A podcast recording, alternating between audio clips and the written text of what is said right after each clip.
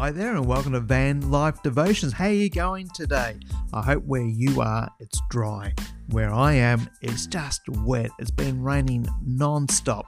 I appreciate that it's raining, you know, all up and down the east coast of Australia. It's just been so wet. I mean, it's great for our country areas. Thank you, Lord, for the rain. We appreciate it. We do need some rain, but we're also thinking about those who have been affected by the floods.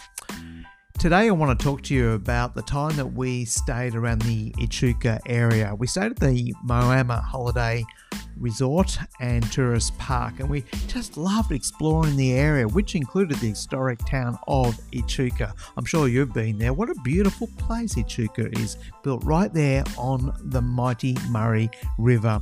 And so, obviously, we went for walks along the river banks. We also went on a paddle steamer like everybody else does, and just saw some wonderful sights around the river there. Well, prior to European settlement, the Murray River gave life to the Yorta Yorta indigenous, our First Nation people.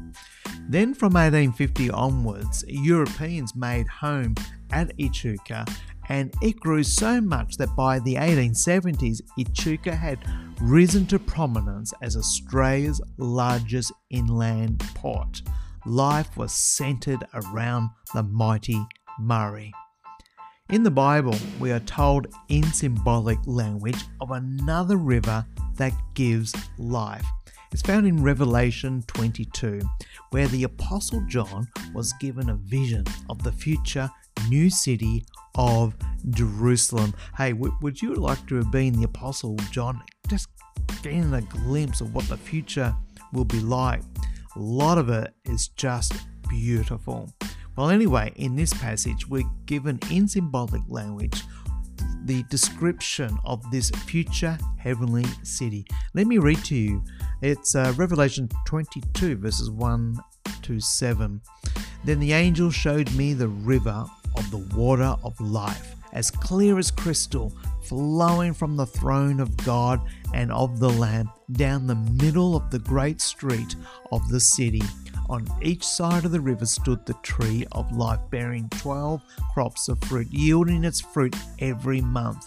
And the leaves of the tree are for the healing of the nations. No longer will there be any curse. The throne of God and the Lamb will be in the city, and his servants will serve him. They will see his face, and his name will be on their foreheads. There will be no more night. They will not need the light of a lamp or the light of the sun, for the Lord God will give them light, and they will reign forever and ever. Then the angel said to me, These words are trustworthy and true. The Lord, the God who inspired the prophets, sent his angels to show his servants the things that must soon take place. Look, I'm coming soon. Blessed is the one who keeps the words of this prophecy written in this scroll. Wow, what a description! What a beautiful hope for those who believe these words. Jesus is coming back and will make all things new, including new life for those who follow Jesus as Lord. Would you please pray with me? Dear God, Thank you for providing life through the Murray River to so many over countless years.